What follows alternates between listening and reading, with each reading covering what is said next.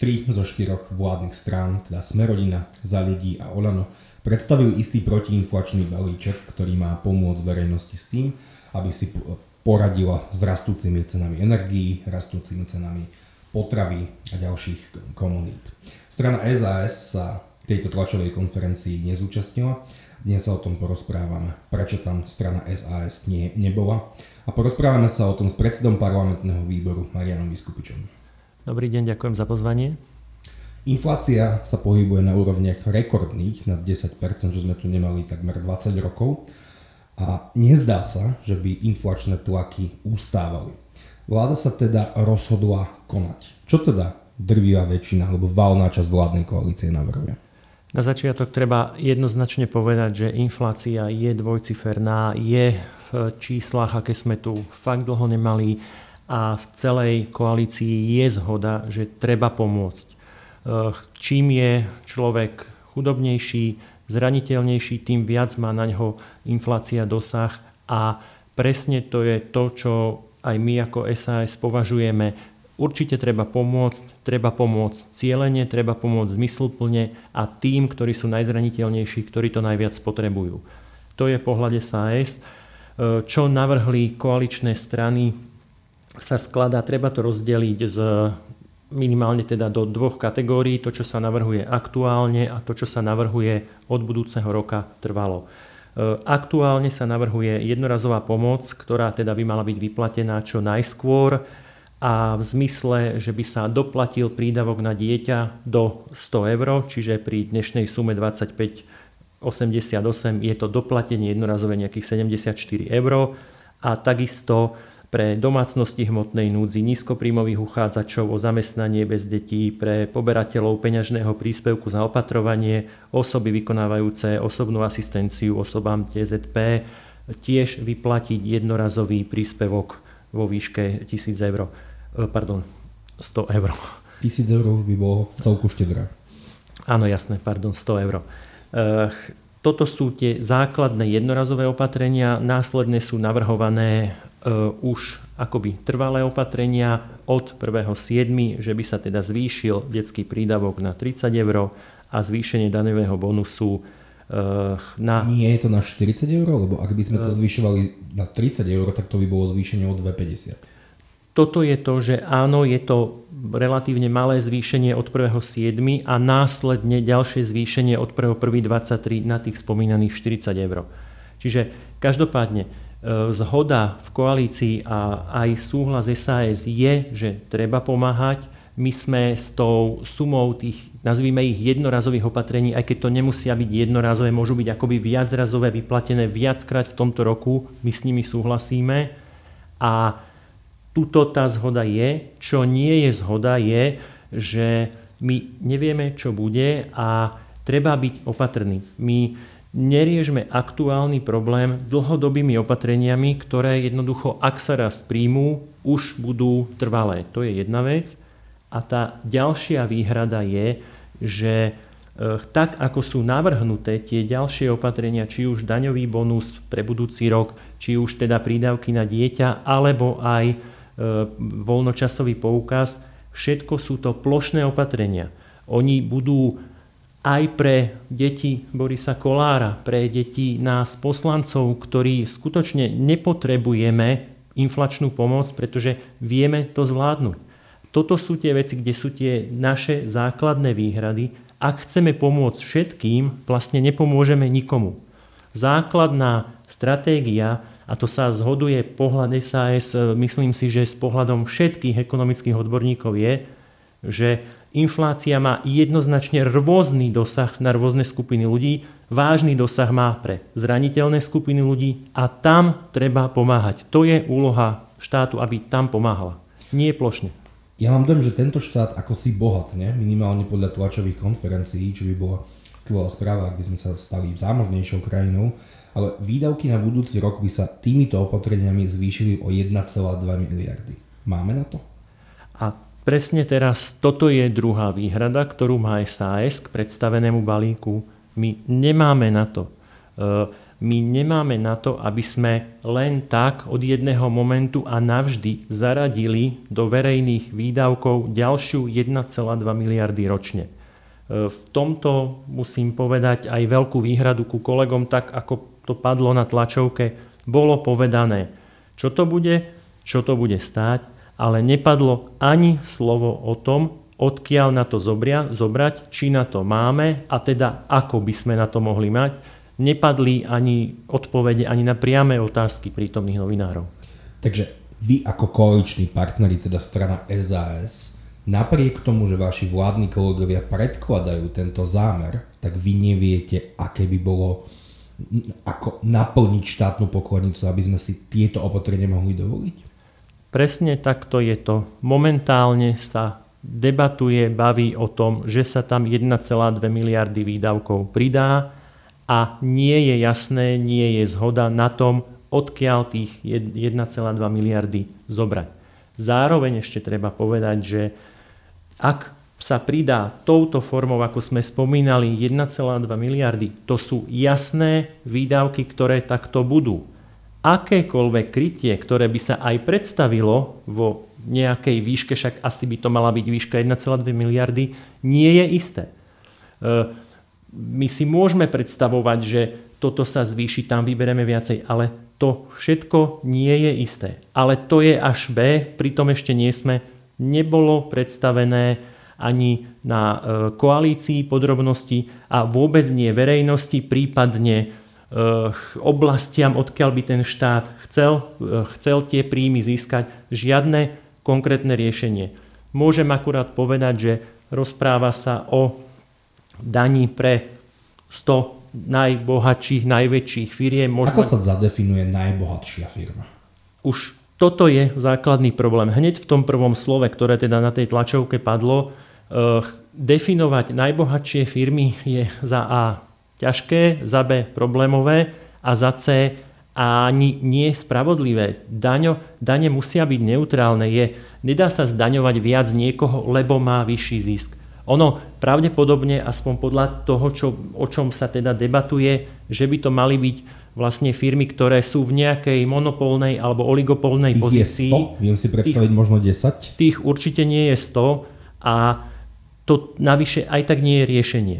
A nie sú monopolné firmy v značnej miere vlastnené i štátom? Teda z jedného vrecka si vyberieme a do druhého to vložíme? Nie je to podobný princíp?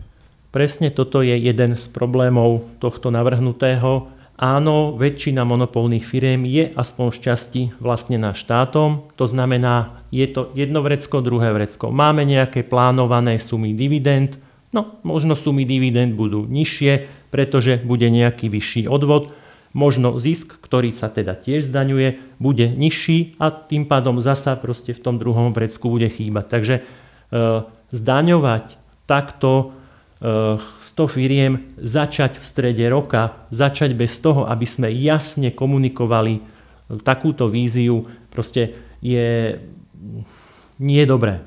Navyše musím jednoznačne povedať, že zvyšovanie daní, prípadne nové dane sú pre SAS červenou čiarou. Takže tá naša výhrada je hlavne v tom, že môžeme a pomáhajme ľuďom, samozrejme, ale pomáhajme do roviny, do ktorej si to vieme dovoliť a tak, aby sme pri tom pomáhaní nezlikvidovali ekonomiku. Vedeli by ste si predstaviť podporiť všetky tieto opatrenia, ak by prešla vaša vlajková loď, a to teda ústavným zákonom, a to je daňová brzda na úrovni 37%? Daňová brzda je niečo, za čo sa snažíme dva roky bojovať. Tie rokovania stále prebiehajú. Už je na stole určitý návrh zákona a teda bude prebiehať aj naďalej E, debata v koalícii, vieme si predstaviť určité, určité možno aj zvýšenie daní práve v takej situácii, že by to bolo vyvážené presne tým nastave, prijatím daňovej brzdy a jej prijatím v nami stanovených číslach, teda tých 37%, aby teda e, daňové zaťaženie ďalej nerástlo. Čiže toto je určitá forma, kde, kde sa vieme baviť. Ono to stále hovoríme, že my sme tu na pripravení na debatu, sme pripravení na to, aby sme hľadali, hľadali riešenia. Zaujímavý je aj celkový koncept prídavkov na deti. Prídavky na deti dostávajú N-blok úplne všetci. Nie je aj toto neadresná pomoc, veď ako si spomínal, poslanci asi nepotrebujú 27,50 navyše rovnako nebudú potrebovať 30 alebo 40 eur, tak nebolo by lepšie riešenie zvýšiť daňový prídavok pre tie najchudobnejšie rodiny a najchudobnejšie deti a naopak odobrať tento príspevok ľudí, pre ktorých je 30 eur irrelevantná položka v rozpočte? Presne tak. O tomto sú tie naše návrhy o cielenosti a zmysluplnosti. Jednoznačne. A to nie je niečo, že sme objavili Ameriku. Ja si pamätám, keď ja som bol malý, tak môj oco nemal na mňa detské prídavky, lebo bol v tej kategórii, kde už proste pri tej výške príjmu jednoducho už neboli. Zmysel detských prídavkov je pomôcť tam, kde je to potrebné. Takže áno, toto je presne jeden z našich návrhov. Robme nejaký príjmový test, aby sme viac pomáhali tým, ktorí to potrebujú a jednoducho tie peniaze dokázali ušetriť tam, kde to nepotrebujú ľudia. Bude strana SAS dávať nejaký kontranávrh, že vy navrhujete to a my navrhujeme niečo úplne iné, ale v konkrétnej podobe? E, treba povedať, že počas rokovaní samozrejme strana SAS dávala rôzne návrhy riešení, debaty, ale v tomto prípade tá situácia je jednoduchá v tom, veď toto navrhuje ministerstvo financí, ono je to, ktoré má dávať návrhy a my sme tí, ktorí máme povedať, že toto si vieme predstaviť, toto si nevieme predstaviť a diskusiou máme prísť k riešeniu, ktoré je teda predstaviteľné pre všetkých. Ale treba jednoznačne povedať, že aj strana SAS počas rokovaní návrhy dávala. Štvorka koalícia spolu vládne už 2 roky a nejaké mesiace. Zvyčajne, keď sa spolu stretneme, je to niekedy v oktobri, novembri alebo dokonca decembri a vtedy sa rozprávame o štátnom rozpočte, ktorý väčšinou Olano navrhuje deficitný a deficitný značne. Potom sú tu stretnutia, kedy Igor Matovič, Olano a iné strany navrhujú nejakú reformu, o ktorej nevieme, aká má byť, nevieme detaily, nevieme, ako budeme kryť výdavky. A dnes je situácia opätovná. Za dva roky sa nepodarilo nastaviť také komunikačné kanály, aby vlastný koaličný partner vedel o zámeroch vlastného koaličného kolegu? Bohužiaľ, e, ťažko sa to hovorí, ale musím súhlasiť a možno by som to posunul ešte do ďalšej roviny. Aj toto, čo bolo predstavené, nie je forma pomoci, z nášho pohľadu to nie je forma pomoci pre inflačné časy. Vo finále je to prvá časť daňovo-odvodovej reformy e, ministra financí, ktorý akoby našiel nový aktualizačný moment a chce ju pretlačiť tak. Prekladiť do slovenčiny zámienku? Môžeme to nazvať aj zámienku, ale jednoznačne, a budem to opakovať stále, máme tu inflačnú krízu, ktorá zasahuje tých zraniteľných, tých nízkopríjmových a tým treba pomáhať. Plošné pomáhanie znamená, že nepomôžeme poriadne nikomu, pomôžeme aj občanom, ktorí si ani nevšimnú, že im prišli vyššie detské prídavky alebo že majú teda vyšší daňový bonus. Pravdepodobne sa lepšie predáva, ak niekomu plošne pridáme e, prídavky alebo dáme deťom nejaké, nejaké poukazy voľnočasové, ale nie je presne to, čo ste v minulosti všetky koaličné strany kritizovali, že toto je číry populizmus? Áno, je, toto je populizmus. Tu prebiehajú preteky v populizme a bohužiaľ nie len v opozícii, ktorá si to môže dovoliť, pretože sú, nie sú za nič zodpovední, pretože môžu strieľať sumy 1500 eur, ako spomínal Robert Fico, alebo iné sumy, ako spomína strana Hlas. Bohužiaľ, čo ma veľmi mrzí, sú práve takéto populistické preteky, ktoré prebiehajú aj vo vnútri koalície. Ale my sme zodpovední za tú krajinu. My sme zodpovední najprv sa vždy rozprávať, odkiaľ tie peniaze zobereme, respektíve či ich máme, a až potom by sme mali to, čo máme, to, čo je k dispozícii, to, čo si vedia verejné financie dovoliť, rozdeľovať. Tá situácia bohužiaľ prebieha úplne opačne a v tom je ten jasný populizmus. Nepôsobí táto vláda tým pádom úplne amatérske pre nezainteresovaného diváka či poslucháča, ktorý pozerá len správy, pozerá sa na to, že tri strany niečo navrhujú a ich koaličný partner hovorí nie presný opak, ale hovorí, že buď na to nemáme, alebo je to neadresné. Ako sa má bežný volič z tohto význať?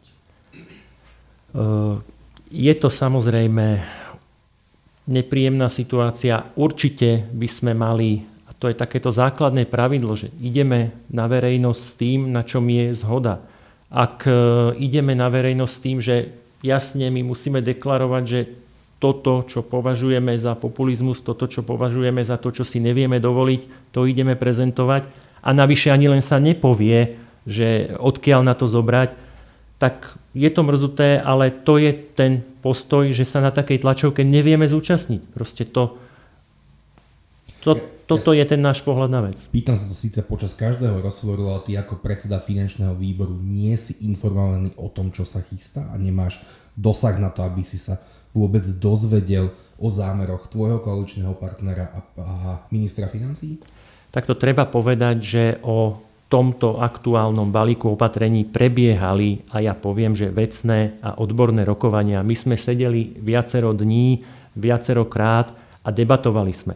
Akurát ten výsledok je, že sme nedokázali dospieť ku spoločnému riešeniu a to, čo mňa mrzí, je, že sa nenašla vôľa hľadať kompromisy, pretože my máme to, čo nás spája. Všetky štyri strany hovoríme, že treba pomôcť a trebalo pomôcť už včera tým najzraniteľnejším. Čiže tá zhoda tam bola, že treba pomôcť. Napriek tomu je tlačené obrovské, veľké, nezaplatiteľné riešenie, namiesto toho, aby sme urobili riešenie, ktoré rieši aktuálnu situáciu, dali nejakú jednorazovú pomoc, prípadne viacrazovú pomoc teda pre túto časť roka alebo pre tento rok a následne kľude a s dostatkom času sa venovali nejakým dlhodobejším riešeniam. Lebo áno, samozrejme, treba riešiť veci aj dlhodobo a systematicky. Ale vyrábať nové dane v strede roka, vyrábať ich v skrátenom legislatívnom konaní, vyrábať ich bez komunikácie s tými, ktorých sa týkajú, je veľmi nešťastné a to spôsobí viac škôd ako, ako možnej pomoci. Dvojciferná inflácia je určite problém, ale otázka pre liberálov rakúskeho razenia je, a to by mala vláda riešiť? A toto je presne úplne správna otázka a začnem tým, že e, aktuálna vláda Slovenska túto infláciu nespôsobila, respektíve spôsobila jej len veľmi malú časť. E, základom inflácie je extrémne nezodpovedná e, politika centrálnych bank, hlavne teda v našom prípade Európskej centrálnej banky, obrovské kvantifi- kva- kvantitatívne uvoľňovanie, tlačenie peňazí, ktoré spôsobilo to, že v podstate stále väčšie množstvo peňazí sa vymienia za veľmi podobné alebo rovnaké množstvo tovaru a k tomuto sa samozrejme pridávali špeciálne počas nedávnej koronakrízy aj nezodpovedná fiškálna politika, či už Európskej únie alebo národných bank, ktoré takisto vrhali veľké množstva peňazí e, do, do, medzi ľudí, do ekonomiky a výsledok tu máme. OK, ale a, otázka a, bola, že či a, slovenská vláda, teda vy, máte to teraz nejakým spôsobom sanovať? Tak úlohou vlády nie je sanovať celú infláciu. Vláda nemá žiadne ani, ani možnosti, aby, aby dokázala akokoľvek sanovať všetky dôsledky inflácie. Inflácia je niečo, čo sa už stalo. Inflácia je niečo, čo sa už stalo, to znamená, už tie chyby boli urobené a teraz úlohou vlády je len pomôcť tým, ako som už viackrát povedal, najzraniteľnejším, tým ohrozeným skupinám cieľene, zmysluplne, ale v žiadnom prípade nie plošne. Teda to, čo navrhujete, je, aby sa pomohlo tým najchudobnejším a najzraniteľnejším eh, členom spoločnosti, teda neviem, slobodným matkám, alebo dôchodcom, alebo ľudí na hranici životného minima. Správne? Presne tak a aby padlo aj, teda tiež hovorím len pomáhať, aby som sa ja nevyhol otázke odkiaľ, tak samozrejme eh, toto treba povedať. Áno, pomáhajme a eh, čo sa týka tohto roku, tak jedna vec je, že už z prvého kvartálu vidíme, že sú určité a výrazné e, rozpočtové nadpríjmy. Takisto prognózy hovoria, že aj počas ďalšej časti roka budú rozpočtové nadpríjmy. Je to aj prirodzené, veď ak ceny rastú, tak aj povedzme čas DPH je vyššia, takže tie príjmy štátu rastú takisto. A my hovoríme, že práve tieto rozpočtové nadpríjmy je možné použiť na pomoc tým najzraniteľnejším a že i keď aj toto nie je ekonomicky úplne správne, tak hovoríme, že áno, v tejto mimoriadnej situácii to urobme. Len si dovolím upozorniť, že pár týždňov dozadu sme prijali výdavkové limity, ktoré práve toto hovoria, že ak sú rozpočtové nadpríjmy, nemali by sa minúť ako dodatočné výdavky, ale mali by slúžiť na zníženie deficitu alebo teda následne štátneho dlhu. Čo sa teda neudeje? Čo sa teda neudeje, ale dobre, tá situácia je mimoriadna. Treba povedať, že ak je inflácia najvyššia za 20 rokov, je to niečo, čo nie je úplne štandardné a v tom je tá ochota kompromisu, že toto my hlásime, že takto by sa to dalo využiť. Naši priatelia z dnes Martin Vlachinský a Robert Chovanský nahrali skvelý podcast, ktorý sa volá Daň za naše hriechy. A v tomto podcaste opisujú, že vláda plánuje tieto finančné prostriedky získať tzv. dynamickými efektami a zvýšením daní napríklad z cigariet, liehu alebo z hazardu, teda z firiem, ktoré podľa vlády a mnohých vlád škodia nášmu zdraviu a teda mali by byť za to potrestané. Bude táto stratégia fungovať? E, treba povedať, že v tomto ministerstvo financí uvažuje ako by to prvoplánovo, že rozumne. Sú to dane, ktoré zdaňujú e, určité negatívne externality, zdaňujú ľudské neresti a dajú sa akoby aj ľuďom predať. Ale tu treba jednoznačne povedať, že to nie je tak jednoduché.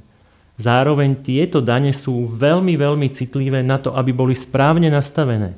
Akékoľvek prestrelenie, zvýšenie sadzieb e, spôsobí jednoznačne napríklad nárast čierneho trhu, nárast pašovania, proste nárast kriminality so všetkými negatívnymi dôsledkami. Ak sa z regulovaného biznisu, ktorý sa stane zle regulovaným, stane čierny, tak sa stane vždy to, že všetky tie pozitívne efekty pre štát sa stratia, všetky negatívne efekty zostanú a navyše sa ešte zosilnia. Ja by som si dovolil povedať prípad Českej republiky, ktorá v posledných rokoch v podstate pravidelne zvyšovala dane z e, cigariét a Stalo sa to, že to jednoducho prestrelili a keď si zoberieme výber dane v roku 2017, ten bol 56,2 miliardy korún a vy, českých korún samozrejme, a výber dane v roku 2021 bol presne rovnakých 56,2 miliardy českých korún, akurát medzi tým je tá sadzba daňová o tretinu vyššia. Čo sa stalo? Prestali e, Nemci kupovať cigarety v Čechách, Rakúšania prestali kupovať cigarety v Čechách, českí občania ich začali kupovať v Polsku, niečo na Slovensku. E, zvýšilo sa množstvo čierneho trhu, zvýšilo sa množstvo čiernej výroby. Jednoducho e, stalo sa to, že pri vyšších sadzbách štát nevybral viacej. Takže predpokladá, že napriek tomu, že by sme zvýšili ceny alkoholu, teda hlavne liehovín, ceny, teda daň z tabakových výrobkov a daň z hazardu, tak by sme nedostali viac peniazí? Môže sa to stať a treba jednoznačne povedať, že treba byť veľmi, veľmi opatrný a ja mám za to, že tie dane sú v podstate aktuálne správne nastavené a zoberme si, že tá daň z tabaku bude aj tak od januára budúceho roku rásť. Takže všetky tieto riešenia potrebujú to, aby boli e, šité nie horúcou ihlou a aby boli proste poriadne preverené a aby sa našlo riešenie, ktoré bude lepšie.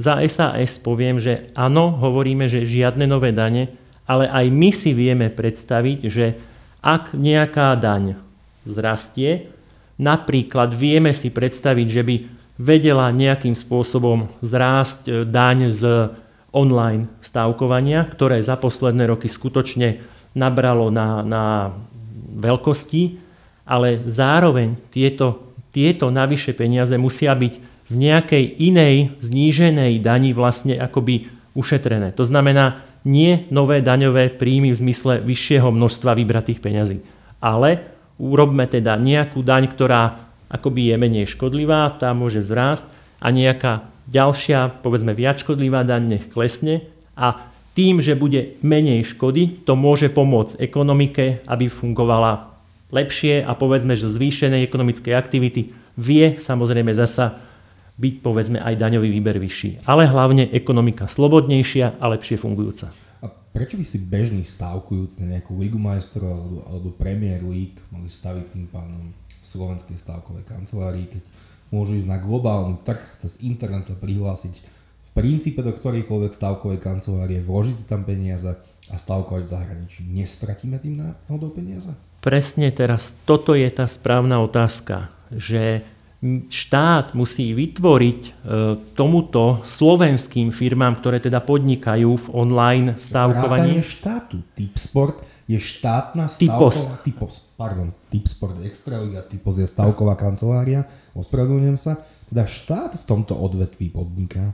Áno, podniká aj štát, nie je hlavným hráčom, ale podniká.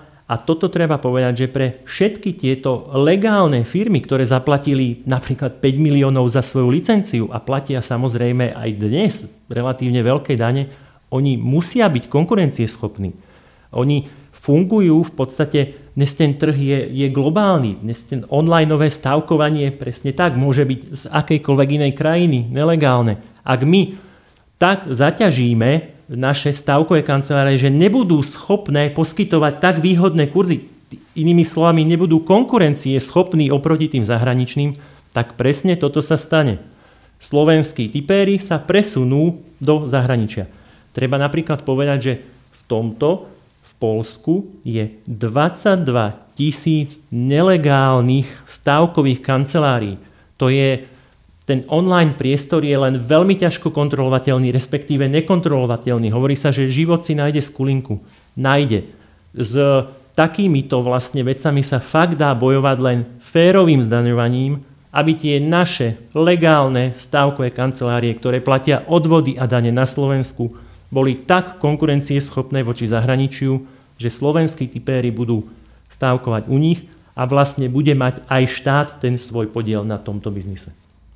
Ďakujem. Dnes tu bol s nami Marian Vyskupič. Ďakujem. Ďakujem pekne.